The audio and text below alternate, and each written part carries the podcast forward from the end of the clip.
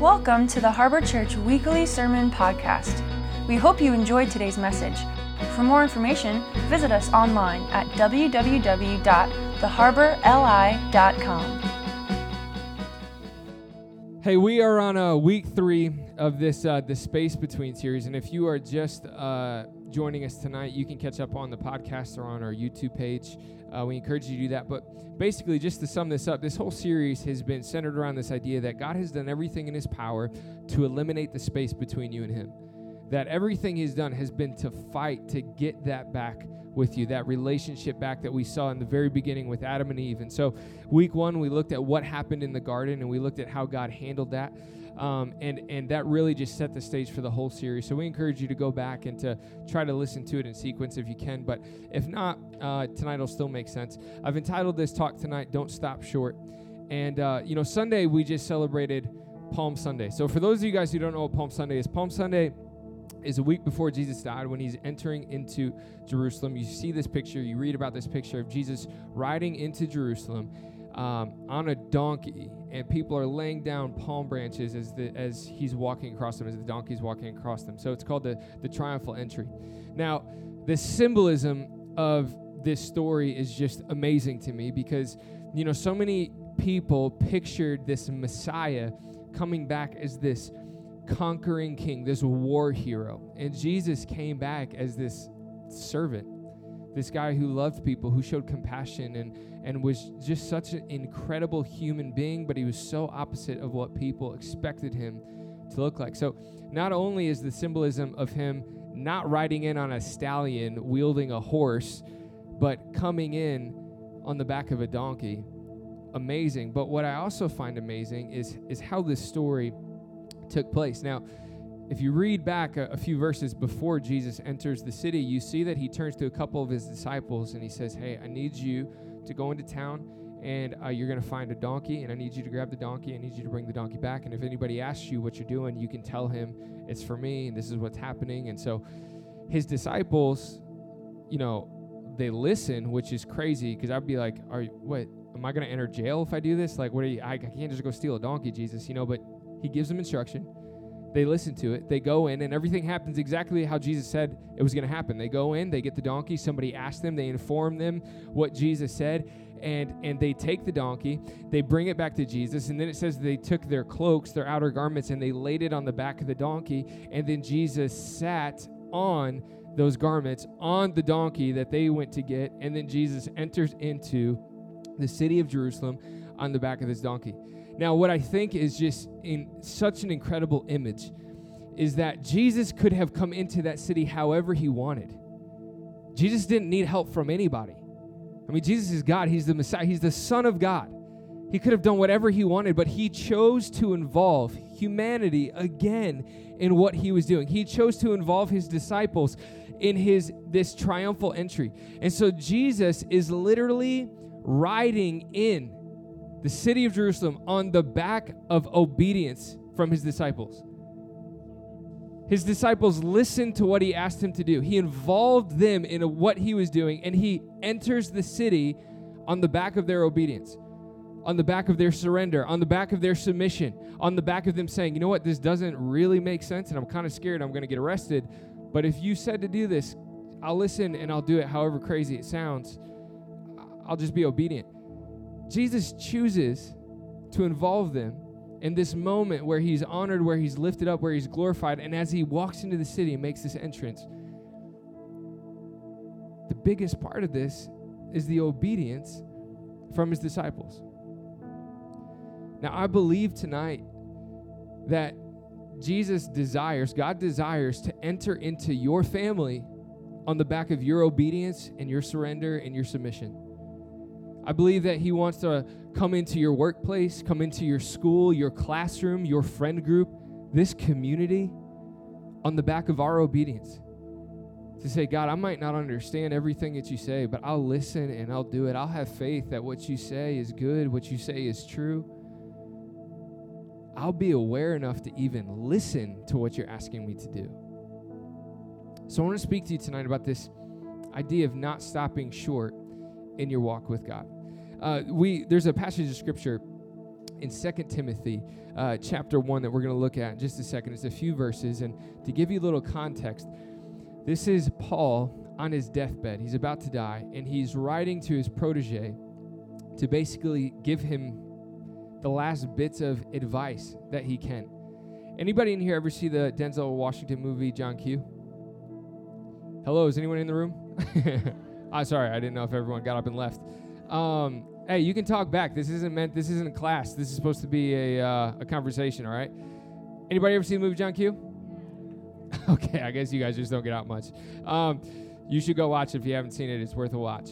Um, but it's basically this movie where Denzel Washington is uh, is fighting to save his son who has this heart condition. And uh, I won't give anything away, but there's a scene at the end of the movie where where Denzel knows that he's about to die, and he has one last conversation with his little boy. And oh, you talk about getting wrecked from a scene. This is one of those scenes. And so he's sitting next to his son who's in a hospital bed, knowing that this is the last conversation he's ever going to have with them. And he's just like saying things like, always look after your mom.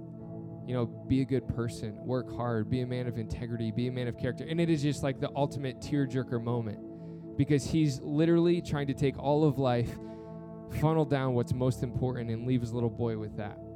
And whenever I read this passage of scripture, where Paul is saying these things to Timothy. I believe it's one of those moments where Paul is trying to encapsulate the most important things of serving God in this walk with God and to leave it to this guy who he's lived with, who he's been training, who has been doing ministry with him to say, This is what's important. This is what you need to remember. This is what you need to pursue.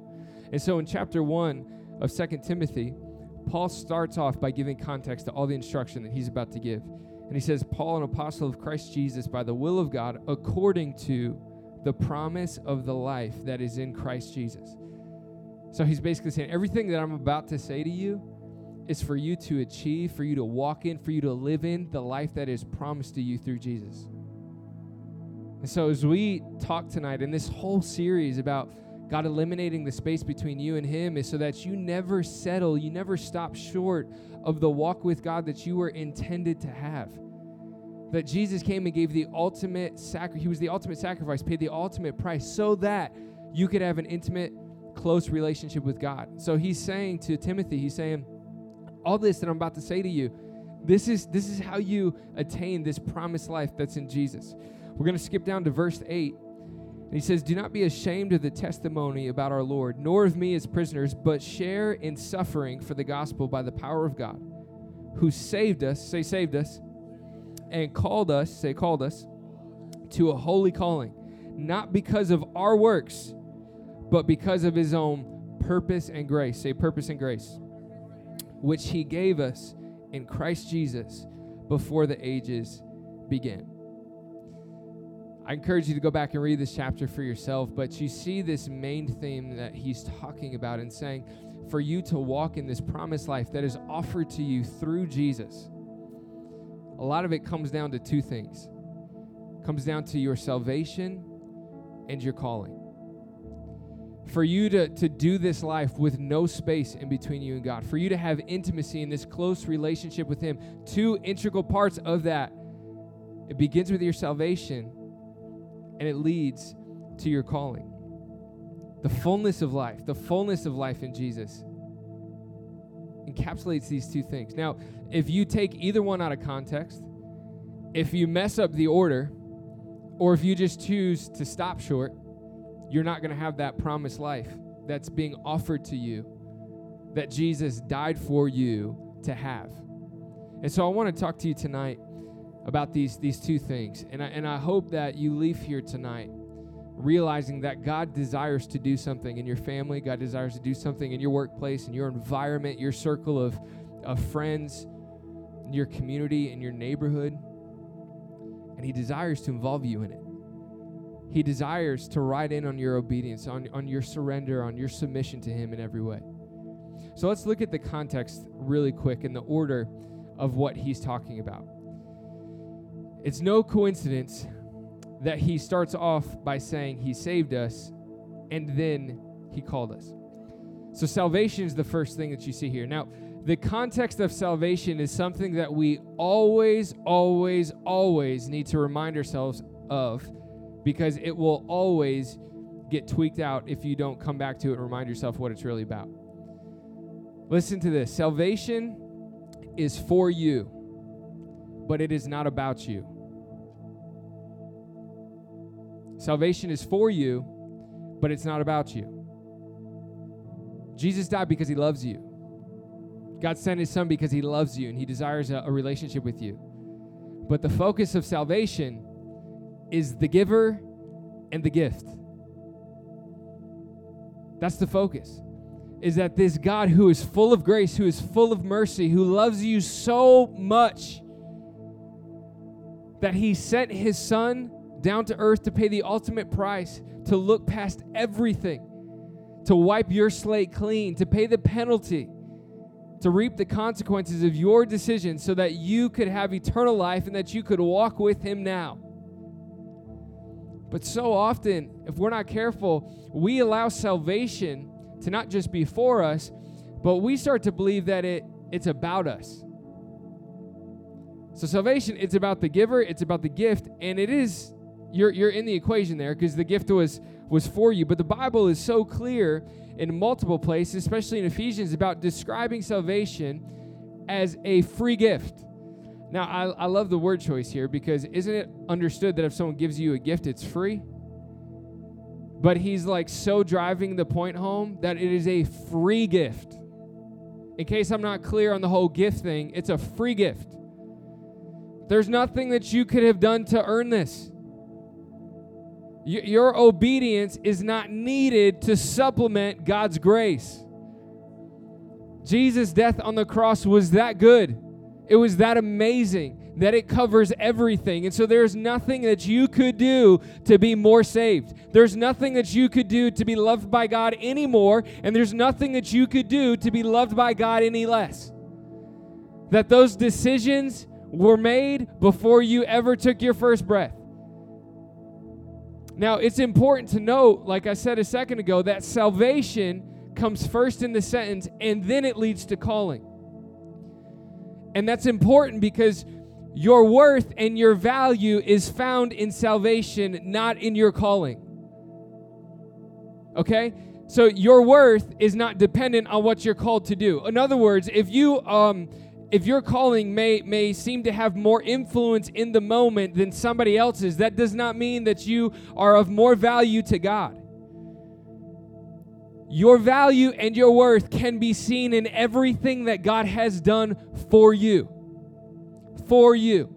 And it is all about Him and all about how good He is and all about how gracious and, and merciful and patient and loving and kind and compassionate this God really is. When you understand salvation in the proper context, that it's not about me, but it is for me. And you know who else it's for? Anybody and everybody. That the Bible says that He died so that whosoever, it doesn't matter the decisions that you made, it doesn't matter how bad you think you messed things up. That the gift was that good, that the gift was that amazing, that anybody who turns and says, Jesus, I accept what you've done, I give you my life, ask you to forgive me, that you can have eternal life, that you can have salvation, that you can now walk with God. When you understand salvation in the proper context, the logical next step should be your calling. The logical next step is that this is so crazy, this is so good, and this is just not for me, this is for everybody else. That logically, you should start to feel like, I need to tell other people about this. You know, isn't it so crazy when you you get a good deal on something Maybe, I don't know, maybe it's clothes, maybe it's car, maybe whatever it is. You get a good deal uh, or you find out that, that a, a store offers like uh, Pizza Tuesdays where pizzas are like half off. You can't keep your mouth shut. You tell everybody on the stinking block, did you know that they do Pizza Tuesdays? Yeah, we did. It changed our life. You know, isn't it so funny that we can't shut up about a good deal, but when we've experienced the goodness of God, we can't get ourselves to talk about it?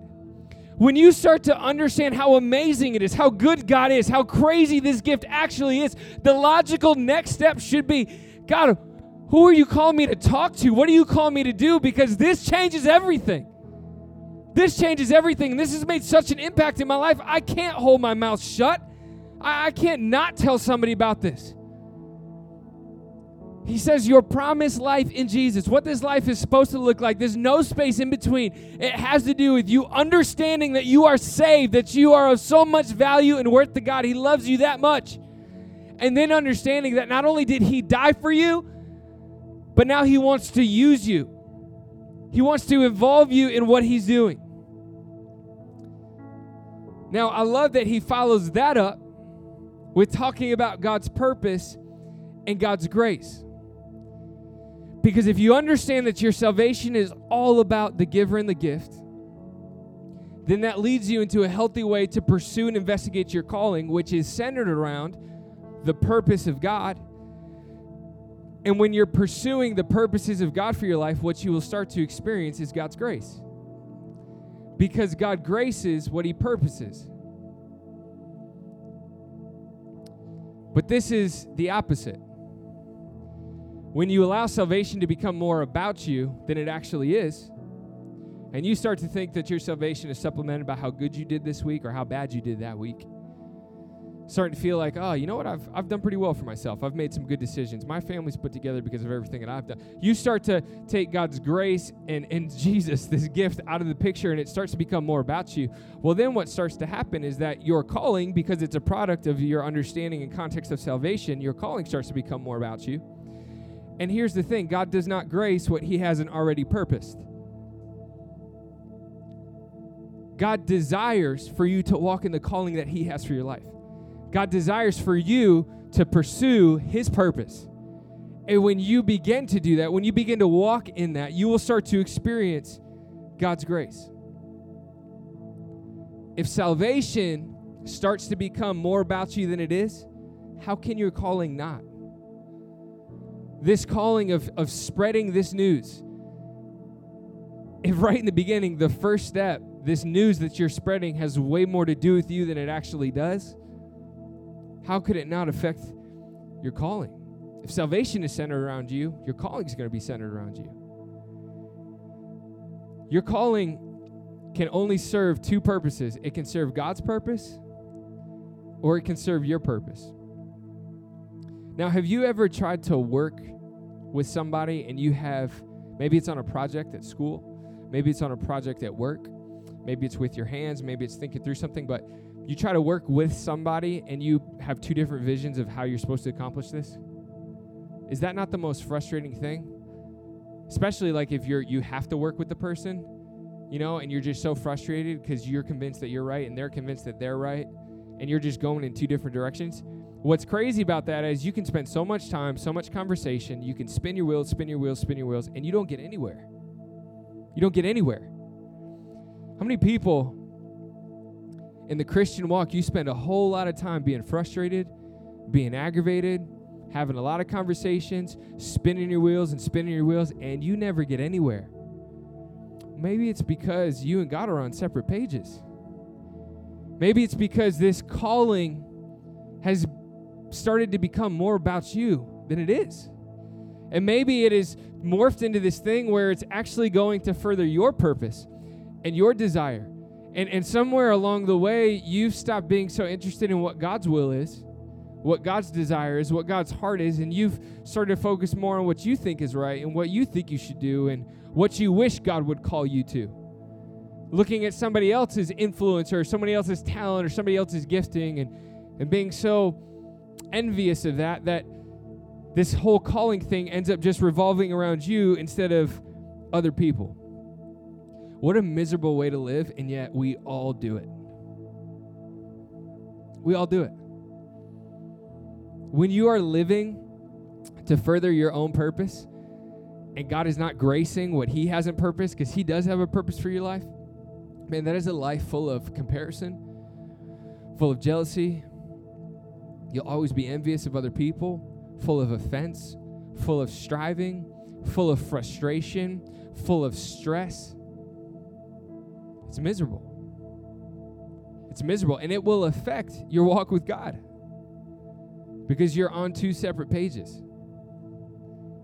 So Paul is saying, man, this promised life in Jesus, it comes back to you You want to make it all simple. If I could leave you with anything, you understanding that you are saved, you understanding your salvation, and then you understanding that you're not just saved, but that you're called, and this all revolves around the purpose and the grace of God.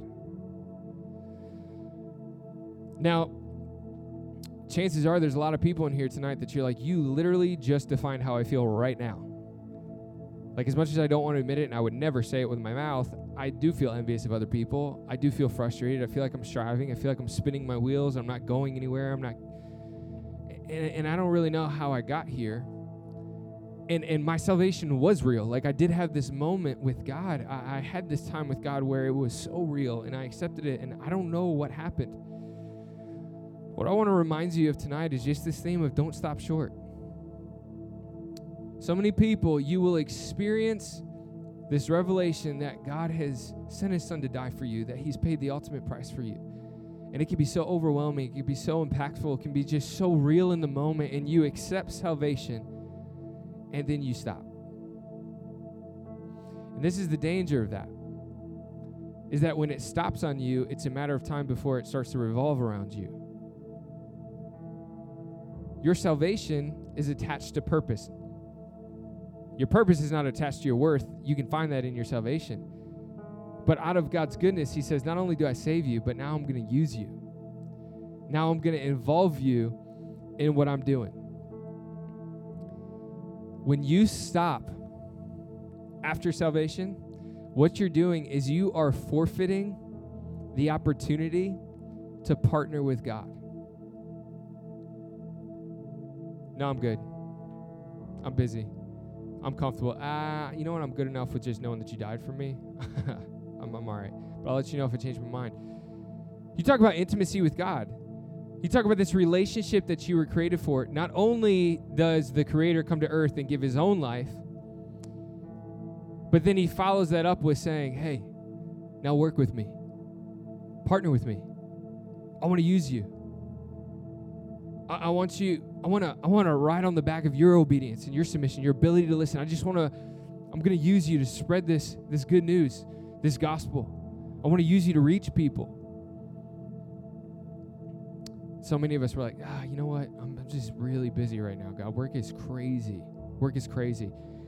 And honestly, I'm kind of cool with just showing up at church, getting my fix for the week, and then barely getting through till the next Sunday or the next Tuesday, and then I'll get that fix again. You see, God contributes towards eliminating the space between by offering you partnership in what He's doing. You just can't stop short.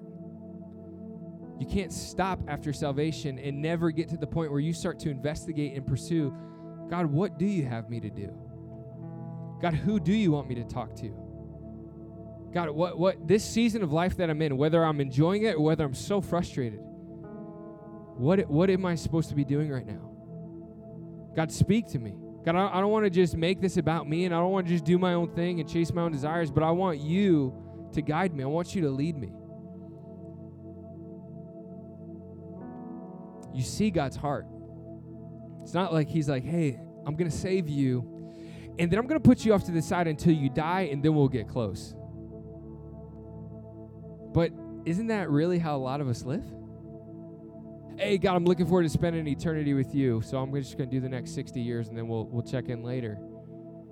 God's like, no, no, no. I saved you. I want to work with you. I want to work in you. I want to work through you now. You know, isn't this crazy as we've been looking these last few weeks that God has done everything to eliminate the space between us? You know, the only thing that has the power to put that space back is your own self righteousness. That's the, that's the only thing that has the ability to put a gap between you and God is your own perceived uh, lack of a need for Him. That's that's the only thing that can get in the way of you and Him at this point. Jesus came to earth for salvation, to give you salvation. Jesus left the earth offering you a partnership. He came and saved you, and then right before he left, he's like, Now I want to use you. It's called the Great Commission. I want to change the world through you. I want to change your family through you. I want to change your friends through you. I want to change your workplace through you. I want to change your whole neighborhood, your whole street, your whole block. that whole PTA that you're a part of, that whole golf league that you're a part of, that whole whatever. I want to change that through you. I want to use you. See, part of your connection with God is Him using you to reach other people. That's part of it. Some people, you never get to experience the full aspect of a walk with God because you never get to the point where you make it about others. It just remains on you. And a huge part of your walk with God, don't take it from me, take it from Jesus. A huge part of your relationship with Him is getting to the point where you stop just making it about you and your comfort and your complacency and you being busy and you being stressed at the moment and you working for your purposes big part of it is just saying, God, I'm ready to submit, surrender, to be obedient to what it is that you have for me. And this is the crazy thing. As you start to pursue your calling, and as you start to pursue others and serve others and love others, bless others, you grow. Because as you make it about others, God builds you up, God grows you, God does things in you. You're never more like Jesus than when you love and serve other people. Check this out. You could spend the rest of your life coming to church every single week focusing on, I want to be more like Jesus. And you would be less like Jesus than if you just made it about other people for the rest of your life and said, Hey, I want to serve and love the people around me. Jesus came to serve and love people. So many Christians can get so spun up about attending good things, amazing things, things that are awesome, conferences and listening to, to worship music, all of these things, trying to get closer to God, and yet you never turn and emulate Jesus in saying, Now let me point this to everyone around me. Let me encourage everyone around me. Let me pray with people around me. Let me speak life into people around me. Let me seek God to use me where I'm at right now in this season of life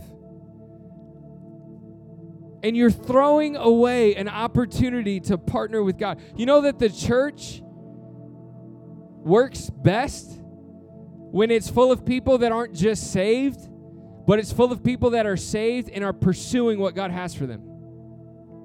That is a picture of the church, how the church was supposed to be. You want to look at the, the New Testament church, it was a church that was consumed with serving, with loving, with blessing, with helping others. It wasn't inward focused, it was outward focused.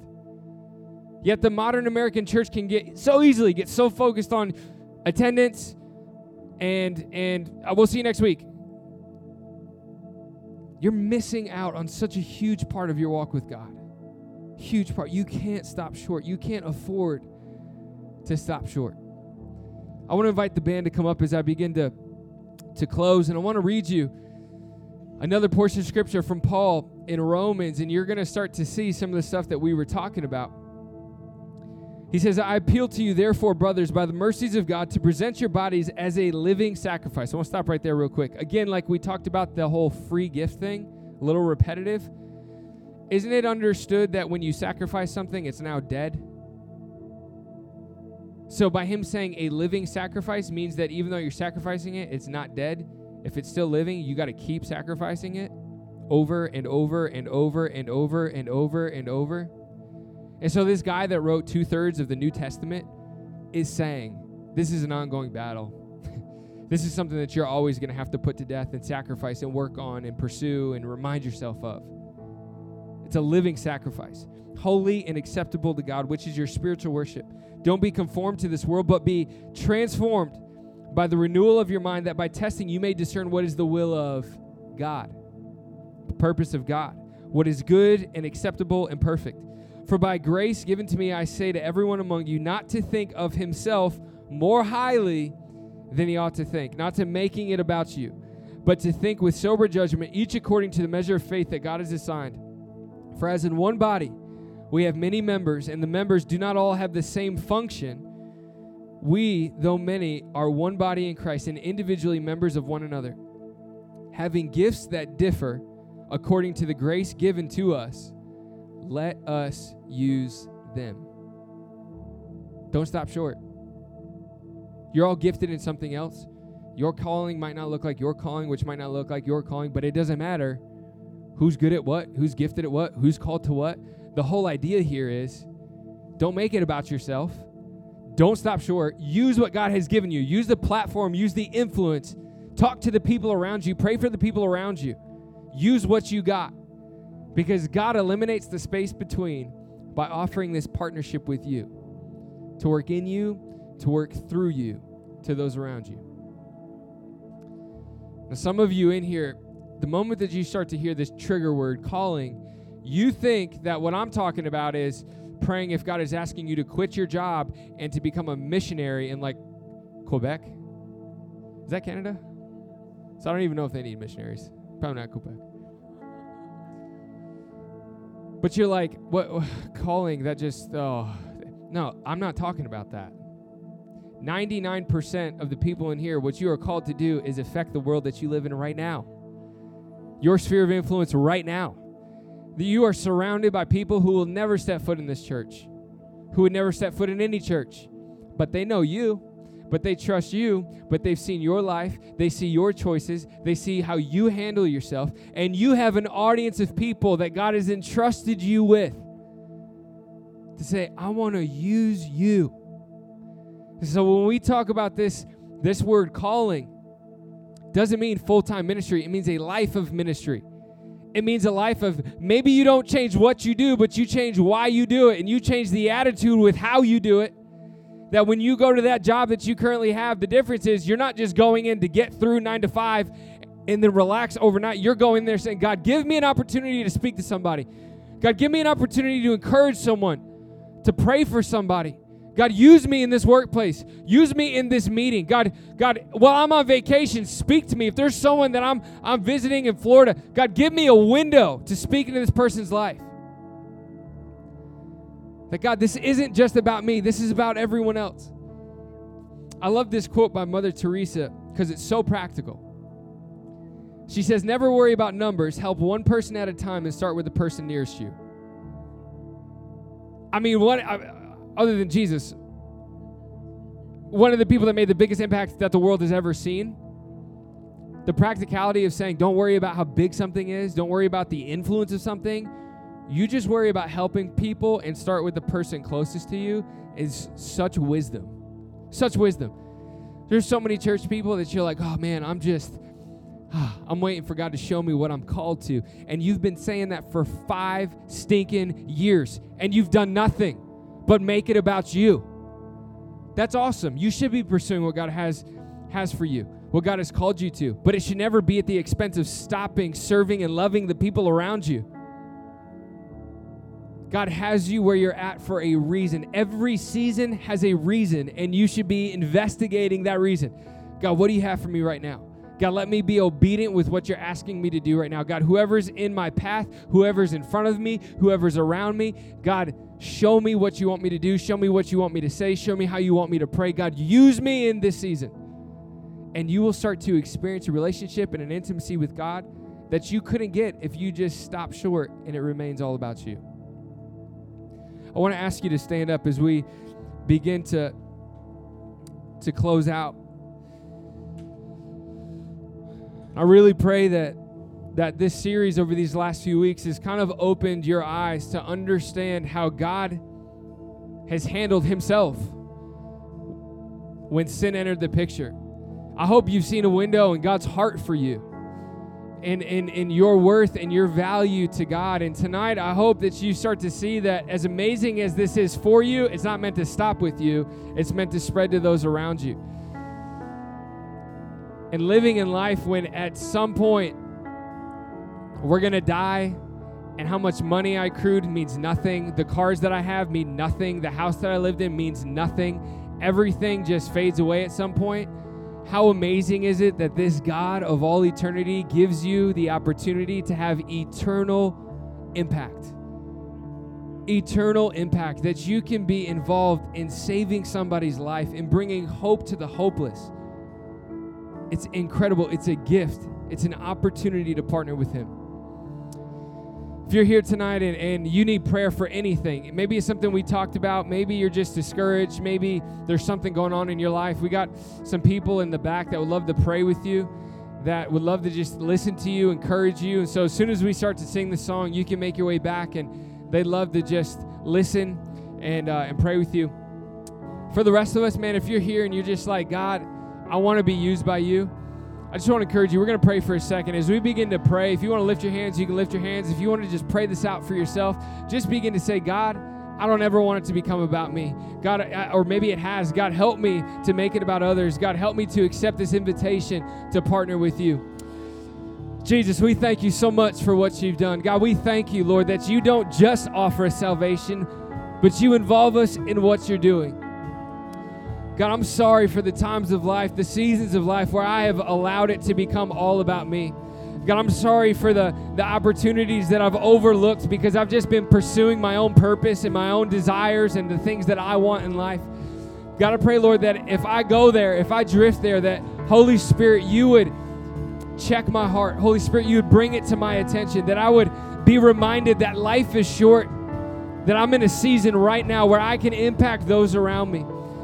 God, we're a community that wants to accept this invitation of partnership, that wants to be used by you. God, I pray that you enter my family on the back of my obedience. God, I pray that you enter this village of Patchogue on the back of the obedience and surrender and submission of every person in this room. God, I pray that you would open our eyes tonight of what you want to do, of what you desire to do in our circles of influence. Holy Spirit, we just give you our lives tonight. We give you our desires, our passions. We ask that you'd have your way in us. In Jesus' name.